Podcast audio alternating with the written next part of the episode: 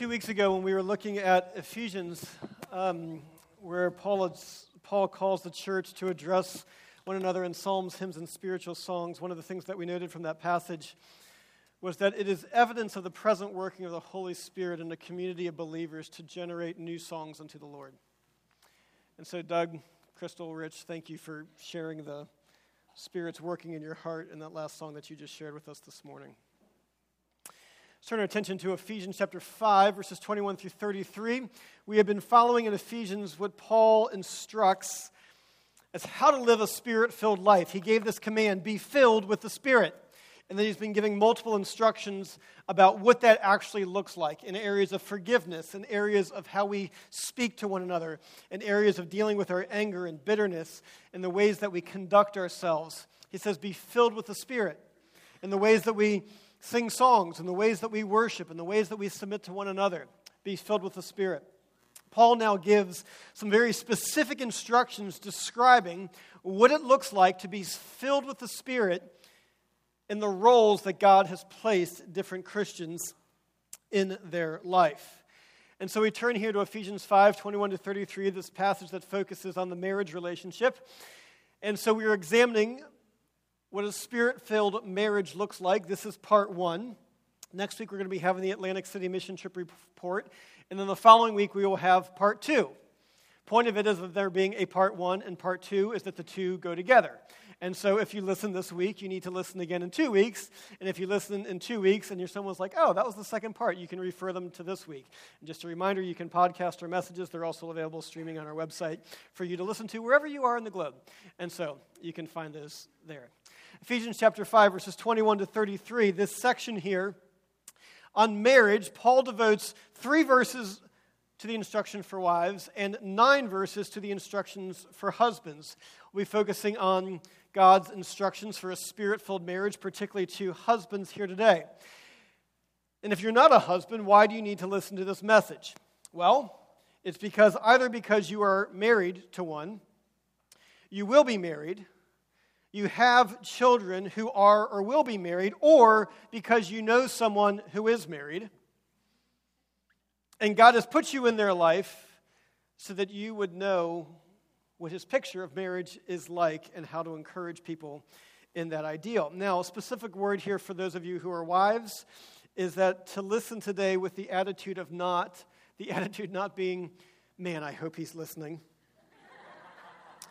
but rather listen with the attitude of, how can I make this a joy for him?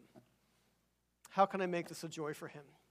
So Paul writes in Ephesians chapter 5 verse 21, submitting to one another out of reverence for Christ, wives, submit to your own husbands as to the Lord.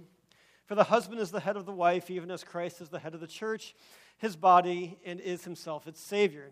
Now the church submits to Christ, so also wives should submit in everything to their husbands. Husbands, love your wives as Christ loved the church and gave himself up for her, that he might sanctify her having cleansed her by the washing of water with the word, so that he might present the church to himself in splendor, without spot or wrinkle or any such thing, that she might be holy and without blemish. In the same way, husbands should love their wives as their own body. He who loves his wife loves himself. For no one ever hated his own flesh, but nourishes and cherishes it, just as Christ does the church, because we are members of his body. Therefore, a man shall leave his father and his mother and hold fast to his wife, and the two shall become one flesh. This mystery is profound, and I am saying that it refers to Christ and the church. However, let each one of you love his wife as himself, and let the wife see that she respects her husband. Let's pray for God's blessing on his word this morning. Father, we ask that you would indeed send your spirit, that you would fill this place with your spirit, that we would be filled with the spirit that our hearts and our souls and our mind would be open to the instruction of your word, that we might know your love more deeply, profoundly, and more intimately. And Lord, that your love and that your spirit would change us to love as you have loved us. We pray this in Jesus' name. Amen. Love. Love is the most unromantic idea It's a rather shocking statement. I was shocked when my counseling professor based a whole section of our course on marriage and family counseling on this idea that love is the most unromantic idea. And it's rather shocking, is it not? I mean, because as a country, our country waited with bated breath this past week as Rachel Lindsay, the bachelorette, who was on her journey to find true love, finally offered the last rose to Bryan, who got down on one knee and asked her to marry him. Her journey of true love that has gone on for millions, has millions of dollars has been spent on it, and now that they are engaged, the country waits with bated breath whether or not this true love will last to the end of next month. All wondering. True love. In the Greek, both in the biblical usages and ancient Greek literature, there were three words that could all be translated as love in the English language. There's the word eros, which refers to an emotional or passionate or erotic love. There's another term that was used that Greek philosophers charged husbands that husbands were to love their wives.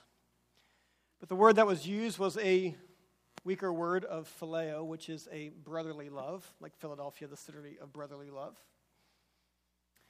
And it wasn't until the teaching of Jesus Christ and the example of Jesus Christ and the teaching of the New Testament that the third type of love, agape love, came into existence.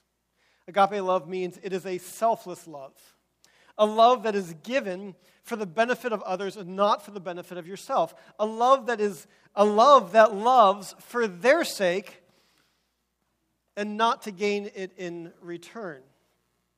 And while agape love must, may be unromantic in the idea of giving it, when it is received, it is extraordinary. And it is life giving to a relationship. So, as Paul gives these instructions in Ephesians chapter 5, the word that Paul uses here is agape. To have an agape love, the way that Christ has loved us, husbands love your wives. And that is this love with a sacrificial love. Husbands, love your wives as Christ loved the church and gave himself up for her. Paul, here picking up on this theme that is throughout Scripture, that God characterizes his covenant relationship. His relationship between God and his people, both in the Old Testament and the New Testament, as a marriage covenant that God has bound himself in a marriage covenant to his bride, which is the church. Jesus Christ embraces this idea in his own teaching and refers to himself as the bridegroom. And through the teaching of the New Testament, we understand that all of history is moving towards the day when a glorified church will be prepared as a bride adorned for her, hus- her husband. And we will join as the church, as the bride of Christ, we will join in the marriage supper of the Lamb in the fullness of history. And in each of these images throughout Scripture of the relationship between God and his people as a marriage covenant, what is emphasized in each of those portraits is the sacrificial, steadfast, covenant love of God for his bride. The sacrificial love of God that is given for the benefit and for the beautification of his bride. It's a sacrificial love. A sacrificial love that is the love of Calvary, the love where God in Christ Jesus left his throne on heaven, left the glory, the comforts, the praise and honor of heaven, and entered into this world as a servant, setting all of those things aside so that he could be beaten and stricken and afflicted, so that a spear would be thrust into his side and nails through his hand to a cross. Sacrificial love as he suffocates to death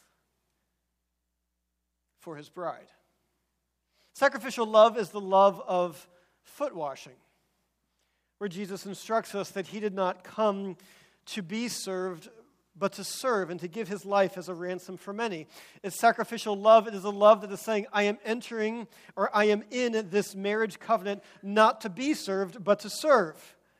Christ Jesus, who is the head of the church, before whom and to whom all authority and power has been given. sacrificed everything out of love for his bride. How counter the culture the biblical view of marriage is? How counter the culture, how the Bible counters the traditional notion of marital authority. For around the globe and throughout the ages, people engage in marriage in a form of patriarchal domination. But the Bible shows a picture of marriage where the husband loves as Christ loves the church, where the husband, who is the servant leader, is married to give sacrificial love to another, who is married not for her to sacrifice for him, but rather so that he may sacrifice for her. Now, to those of you who are young men who are or men who are not married, just gives you practical counsel is to marry someone that you will find joy in serving and sacrificing for all of your days. And if you're not ready to make that commitment, you're not ready to get married, and you're not ready to get married or the benefits associated there, therewith that some might assume. To love as Christ loved the church and gave himself up for her. Certainly, there is no higher standard. Certainly, it is a standard that is impossible to attain, for anyone to attain. But when any husband, filled with the Spirit, partially fulfills this idea of loving his wife as Christ loved the church, when any husband partially fulfills that ideal, what happens is that he breathes the love of Christ into his marriage, and he breathes the love of Christ into his home, and he breathes the love of Christ into his family without saying a word. And he brings Christ's love as he demonstrates Christ's love in his home. The love to love with a sacrificial love. But there is a purpose for the sacrificial love. It is to love with a sacrificial love in and of itself, but also to love with a sacrificial love that results in a sanctifying love. It says, Husbands, love your wives as Christ loved the church and gave himself up for her, that he might sanctify her, having cleansed her by the washing of water with the word, so that he might present the church to himself in splendor, without spot or wrinkle or any such thing, that she might be holy and without blemish that Christ died for his bride, the church. He sacrificed not just to save her, but to sanctify his bride. To sanctify means to make holy, it means to set apart for God and to set apart for God's service. Now, of course, husbands don't sanctify the way that Jesus does, nor are we morally superior, like Jesus is morally superior to every one of us. But a, sac- sanctifying love is to love sacrificially in order to cultivate the work of the Holy Spirit in the life of your bride. It is a love that strives and seeks and is earnest about promoting her spiritual growth and, spirit, and her Christ likeness.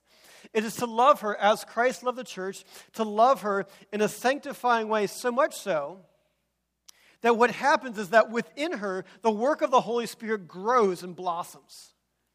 That the love of the husband works in such a way, being filled with the Spirit, that what happens in his bride is that she becomes more loving, that she becomes more gracious, that she increases in peace and patience, that she increases in gentleness and kindness and self control, that she increases in what Scripture describes as the fruit of the Spirit, that these things grow in her life because of the sacrificial love of a husband and that sacrificial love of the husband results in a sanctifying love where the work of the Holy Spirit grows and develops within her so that she increasingly knows and reflects Jesus Christ in her life. Sanctifying love is not the instruction of one who purports himself to be morally superior to one who is deemed as less. Not at all. Rather, sanctifying love is the sacrificial love of someone who has so experienced the love of Christ themselves that they sacrifice for their beloved so that she would know and increasingly reflect the love of Christ in her own life. Paul gives some instructions how this occurs and the result that hopefully is achieved. To love her as Christ loved the church, that he might sanctify her, having cleansed her with the washing of water with the word. As Christ does this for the, church, this is certainly a reference to baptism and also to the centrality of the word of God and the gospel as found in the word of God. For husband, what does this mean? It means that Christ Jesus needs to be evident in your marriage, that the word of God and the gospel needs to be central in the home. Now, I know this idea is very intimidating for a lot of men. Um, it's intimidating for a number of different reasons. But what is needed here is not profound insight. What is needed here is not to have all the answers. Rather, what is needed is a diligence and commitment to knowing God through His Word. A diligence and commitment to knowing and experiencing the love of Christ personally and in your marriage and in your family to, in an increased way. It is a diligence and commitment that Christ would be the center of your life and the center of your marriage. Why? Because that's what a sanctifying love does. It's the Spirit of God working as He fills His people, working in their relationship, working in them with the goal that they would become, that as Christ would present the church to Himself in splendor, without spot or wrinkle or any such thing, that she might be holy and blameless, a pure, spotless bride that she would be radiant and glorious, a sanctifying love that promotes the well being and the glory of his bride as the way Christ has done that for the church. What this means is that sanctifying love does not point out spots or blemishes, it does not point out wrinkles, whether of the body or of the soul. A sanctifying love views your spouse, views your wife as she is in Christ Jesus, and as she is increasingly in Christ Jesus, and as she will be in Christ Jesus as the new creation that God saved her and redeemed her to be. It's a sanctifying love that works to make her radiant and glorious, that longs for her to be freed from everything that would spoil her everything that would put a blemish on her, everything that would inhibit her from being a glorious and radiant and beautiful in Christ Jesus. A sanctifying love that is determined to not let anything diminish the work of the Holy Spirit in her life. But we do diminish our wives. We do. As Bryan Chapell observes, he says, We must recognize that making wives question their beauty and encouraging them to be dowdy is one way that some husbands exercise control in their marriages. But that is contrary to Christ's example. We diminish our wives and our marriages when we do not tell our wives of their beauty, both external and internal, as part of our rejoicing in what God has provided. And I would add, that we diminish our wives and our marriages, when we expose their faults and don't cover their blemishes. We diminish our wives and our marriages when we embarrass them with their failures and don't remind them of their beauty in Christ Jesus. We diminish our wives and we diminish our marriages when we enslave them to the demons of their past and don't affirm that they are new creations through the gospel. We diminish our wives and our marriages when we measure them by worldly standards or by unbiblical family standards. And when we don't affirm that they are bestowed with worth, dignity, and value because of who they are as a daughter of the King Most High. I know this personally. I know it personally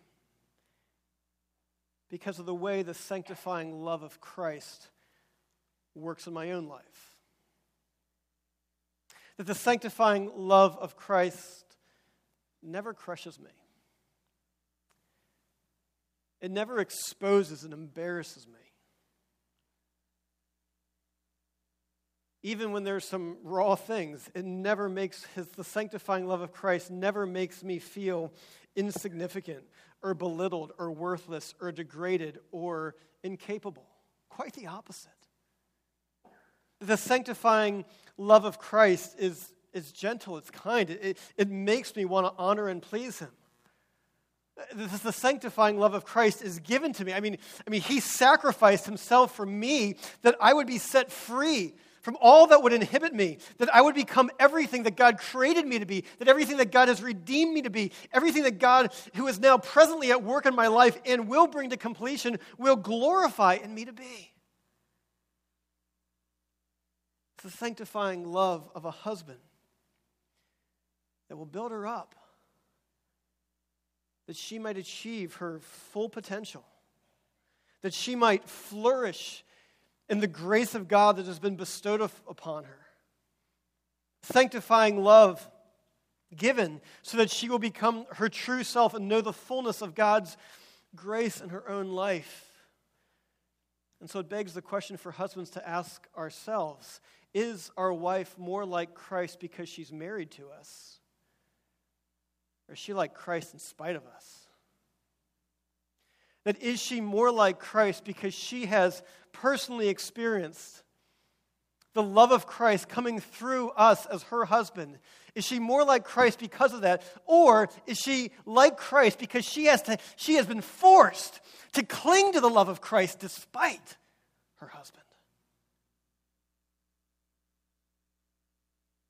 May we love as Christ has loved us.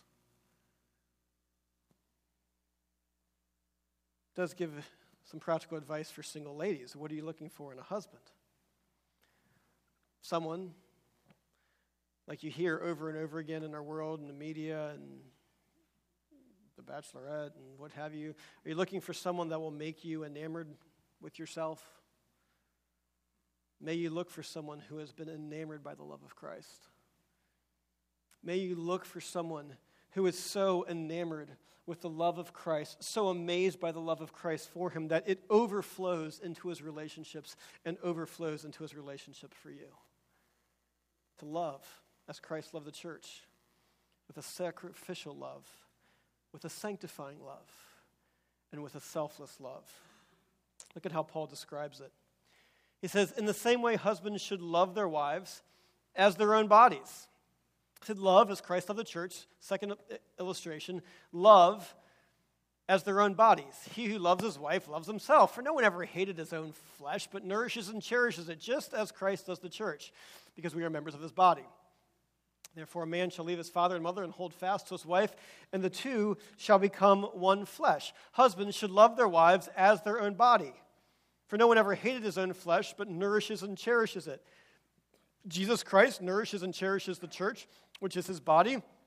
People naturally nourish and cherish their own body. I think Paul gives this example because when you talk about love your wives as Christ loved the church, that is this high and lofty ideal. It's a little bit hard to understand in some regards. We get it, but we don't get it. And so he gives this high ideal that should be diminished in no way, but rather should be upheld. At the same time, Paul says, Let me give you something really simple to understand. You know how good you are at loving yourself? The way that you are so good at loving yourself, that's how you're supposed to love your wife. It's important to note that Paul doesn't call husbands to say, you know what, as many today would say, in order to love your wife, you really need to do a, a better job of loving yourself. Rather, Paul's saying, no, you instinctively know how to love yourself. In fact, not only do you instinctively know how to love yourself, but you do it quite well. And rather, in the many ways that you love yourself, that is the way that you are supposed to love your wife. Now, lest this be thought of as something new, Paul is just simply giving a marital articulation of Jesus' words that you would do other to others as you would as you wish that others would do to you, do so to them. In Paul's summary of the law, for the whole law is filled in one word you shall love your neighbor as yourself. What does that mean, as Paul charges husbands? Is love your wife as you love yourself. Love your wife as you do your own body. Love your wife as you cherish and nourish it. So, what this means is just as you desire and long for and seek to cultivate intimacy and joy and respect and health and personal well being and peace and companionship, ensure that your wife is receiving those things. Just as you would like to relax and kick back and take it easy for the night when lots of things are going on and all things are breaking loose, see to it that your wife gets to relax and take a break. Just as you earnestly think about how you want to get your desires met and how you earnestly want to get your wants satisfied, see to it that you are earnestly thinking about how to satisfy the wants and desires of your, of your spouse. Because it's rather simple. If you love your wife, you're loving yourself. Paul states this not as a motivation, but as a simple reality. It's in your best interest for you to love your wife. And that if you want to love your wife more, if you want to love yourself more, love your wife better. With a selfless love. You already know how to love yourself. Show that love to your wife. Now, as Paul describes this in these different aspects of a sacrificial love and a sanctifying love and a selfless love, Paul then flips what is often contrived as the purpose of marriage.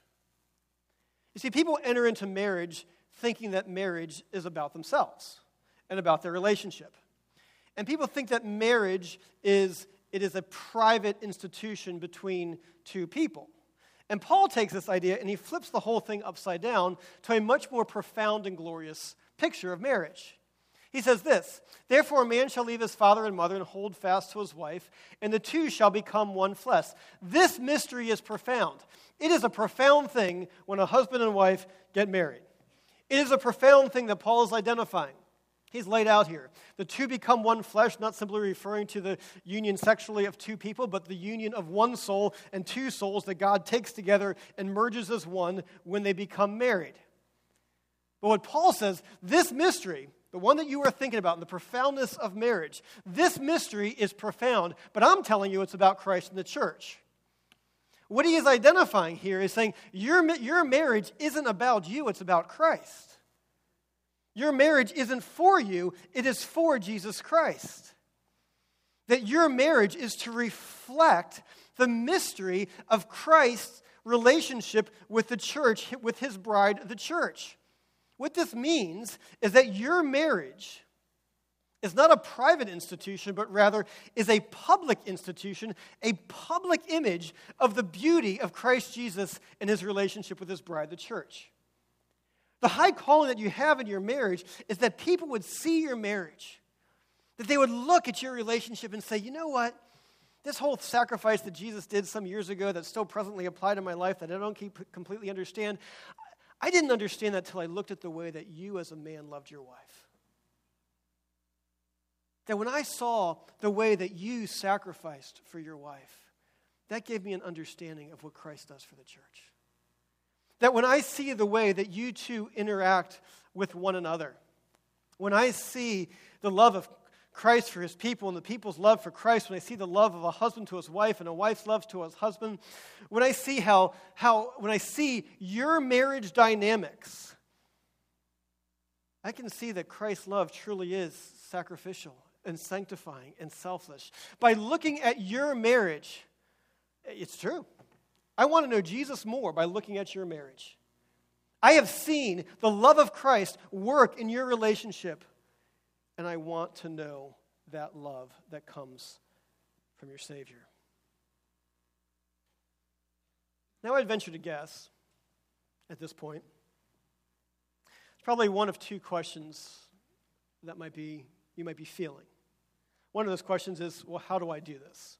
That would kind of be the natural question. How do I do this? And the answer to that is be filled with the Spirit, as we've looked at over the last multiple weeks.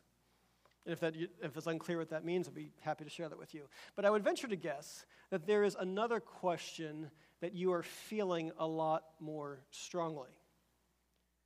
I venture to guess that for many, as we have looked at the sacrificial love and the sanctifying love and the selfless love of Christ, that if you're a husband,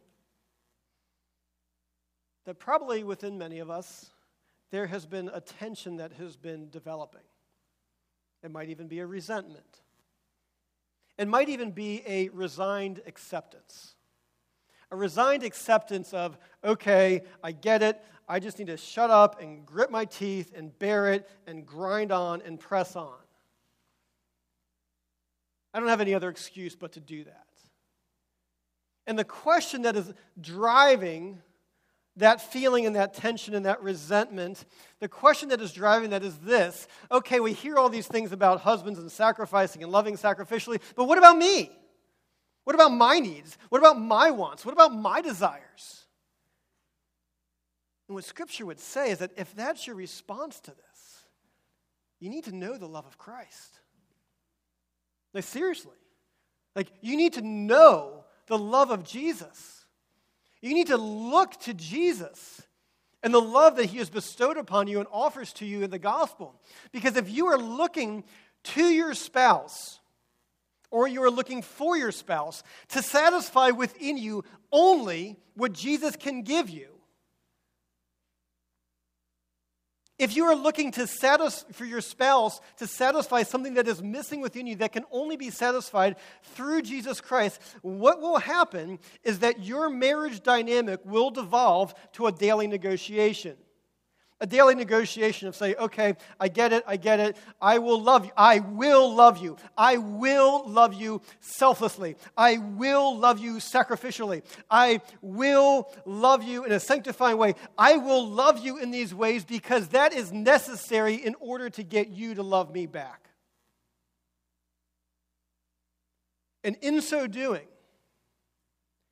that love is you're not loving them for their sake, you're loving them for your sake. You're not loving them to show the love of Christ, you're loving to get something from them. And if your marriage devolves to this mutually agreed upon, mutually agreed upon a tacit contract of mutual self gratification and mutual self satisfaction, and we want to get together and we want to get married because we mutually gratify each other in such a, such a way and we mutually love each other, and if I love this person enough, I'll get love back for them. What happens is that when you feel that you're getting the short end of the deal, you will be tempted to say, I'm out. This is not what I signed up for. This is not what I'm lo- this is not what I'm looking for for in marriage. I didn't sign up for this. I didn't sign up for a sacrificial love. I signed up to be sacrificed for. And I'm willing to sacrifice if they are too. And so again, your sacrifice really isn't a sacrifice. It's being offered to get something in return.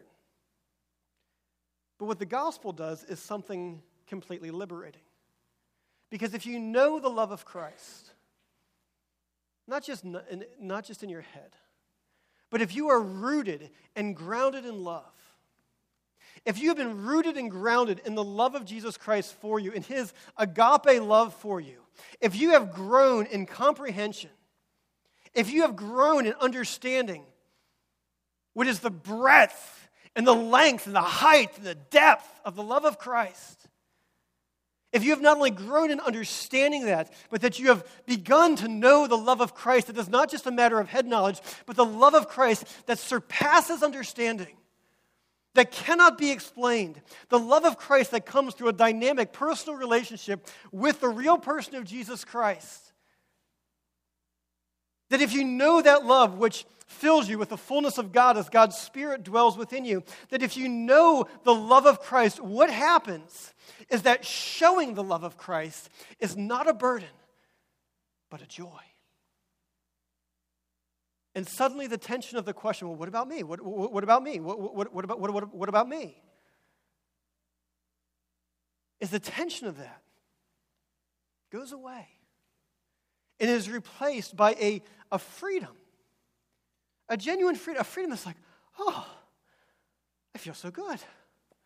A freedom to love and to love joyfully and to love sacrificially and to do so because you have been loved so profoundly, so intimately, so infinitely by the love of your Savior that when you know the love of Christ, not just intellectually, but experientially, when you know the love of Christ personally, what happens is that being filled with the love of Christ, it becomes a joy and a delight to love your wife in the way that you have been loved so extraordinarily and so extravagantly.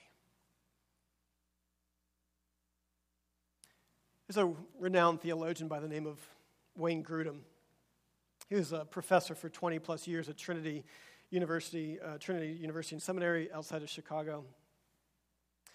There for 20 years, and um, he served on faculty with D.A. Carson and Doug Moo and If you don't know those names, they're kind of like the American gladiators in the seminary world. Okay. Uh, some would say they're like the SEAL, the SEAL Team 6 of seminary professors. Kind of weird, but that's the way it is. And he was served there for 20 years, had a very prominent position. And also during that time frame, his wife developed and suffered from fibromyalgia, a disease that causes pain in many muscle groups for which there's no known cure. And so she started having a very difficult time walking upstairs, had a difficult time doing housework, being unable to do housework. They, as a couple, prayed for this for many years. They tried everything, tried different doctors, but there was no relief. And what was worse is that her pain that she experienced was aggravated by cold weather and also by humidity two things that Chicago was Chicago excelled in. And so, some friends invited them to Mesa, Arizona, where they had a vacation home. And as they would go out there for vacation, they began to learn that the warm and dry climate was wonderfully helpful for his wife. They made several trips there and eventually found that they were able to ride bikes together for the first time in 12 years. And in doing so, Wayne Grudem told his bride, he said, I would like to move here, but there are no seminaries here. And so a few days later, he was flipping through the yellow pages and he found Phoenix Seminary, which he had never heard of, which is unusual for a theologian not to know what the other seminaries are. And he called the school and he asked if they would had any openings. Of course, the school was interested to have a world-renowned person like Wayne Grudem be interested in their school. And so after much thought and after much prayer, and pondering this, and in particular, pondering the implications of Ephesians 5 28 and 29, in the same way, husbands should love their wives as their own bodies. He who loves his wife loves himself. For no one ever cherishes his own body, but nourishes and, nourishes and cherishes it, just as Christ does the church. As he was reflecting on that, he said, If I were suffering like Margaret, would I not want to move for the sake of my health? And the answer was obvious. But Margaret didn't want to move. And she didn't want to move because she knew that her husband had an influential role at a very large and prominent institution, and he was in the dream job of any professor. And so there they were. He wanted to move out of love for her and for her sake, and she wanted to stay for his sake. So finally, when the Phoenix Seminary offered them a position and offered him reduced teaching load so that he could write more, his wife thought, oh, this would be really great. That's a wonderful incentive. And they began praying about this. And eventually, Margaret said to her husband, I'm going to trust you to make the decision. And in the end, she followed the loving leadership of her husband, who made a great sacrifice in order to nourish and care for his bride. What a remarkable picture of being filled with the Spirit in a marriage relationship. Another remarkable example, I posted it on our Cornerstones Facebook page yesterday. Story of Robertson McQuilkin. I've played it here before. If you want to see the clip, it's on our, on our Facebook page. And it's the remarkable story, just the tear jerking resignation of McQuilkin, who was the president of Columbia International U- University. He was, which was on a meteoric rise in success and influence. And he stepped down at the height of his career because his wife had come down with Alzheimer's and was tough, suffering terribly. Some days she knew him, other days she did not. And so he resigned and he said that it was a great joy for him to do so. He said it was actually one of the easiest decisions that he's ever made in his life to step down so that he could care for his bride, who, in short order, wouldn't recognize him anymore. And McQuilkin went on, after his wife's passing, became very prominently known for this very moving speech that he gave and for the sacrifice and love for his wife. He was asked to write a book on it, he was asked to speak on it regularly. And eventually, McQuilkin himself came down with cancer and was dying. And as he was dying, he was talking with his oncologist and about his life, and he said, You know, it's the weirdest thing. He says, I don't get it. He said, Wherever I go, people talk about like this great sacrifice that I made for my wife. And I don't understand why this is so remarkable and so amazing. When I got married, I took a vow to love my wife for better, for worse, in sickness and in health, till death do us part. What's the question? This was the easiest decision that I ever made. And the oncologist who regularly deals with dying people responded and said this It's remarkable because almost all women stand by their men, but few men stand by their women.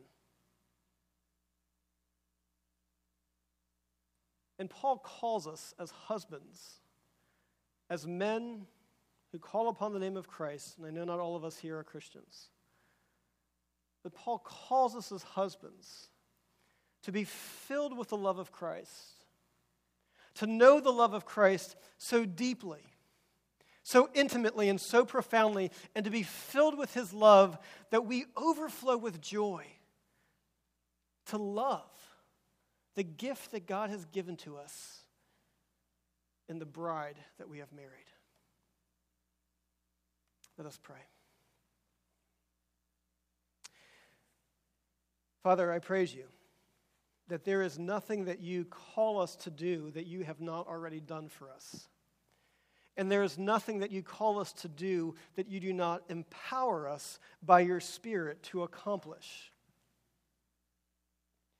And so, Father, I do pray for myself, for, the, for all of us here that you would fill us with your Spirit, that we would show the love of Christ. That we would know the love of Christ and be satisfied by it. And by being filled with the love of Christ, that we would show the love of Christ. Lord, I pray that for us husbands, that we would love our wives not to gain love, but because we have been loved by you. And that our love would be pure and not manipulative. It'd be pure and not a contract that our love would be genuine because your love for us is so genuine and so sacrificial and so selfless and so sanctifying. Lord, we ask that we would comprehend the height and breadth and width and depth of your love, and that we would know your love in a way that knowledge and understanding cannot explain, but that is experienced profoundly in a relationship with you. Lord, would we know that, that we might love joyfully and freely and well. In the name of Christ, our Lord and Savior, we pray. Amen.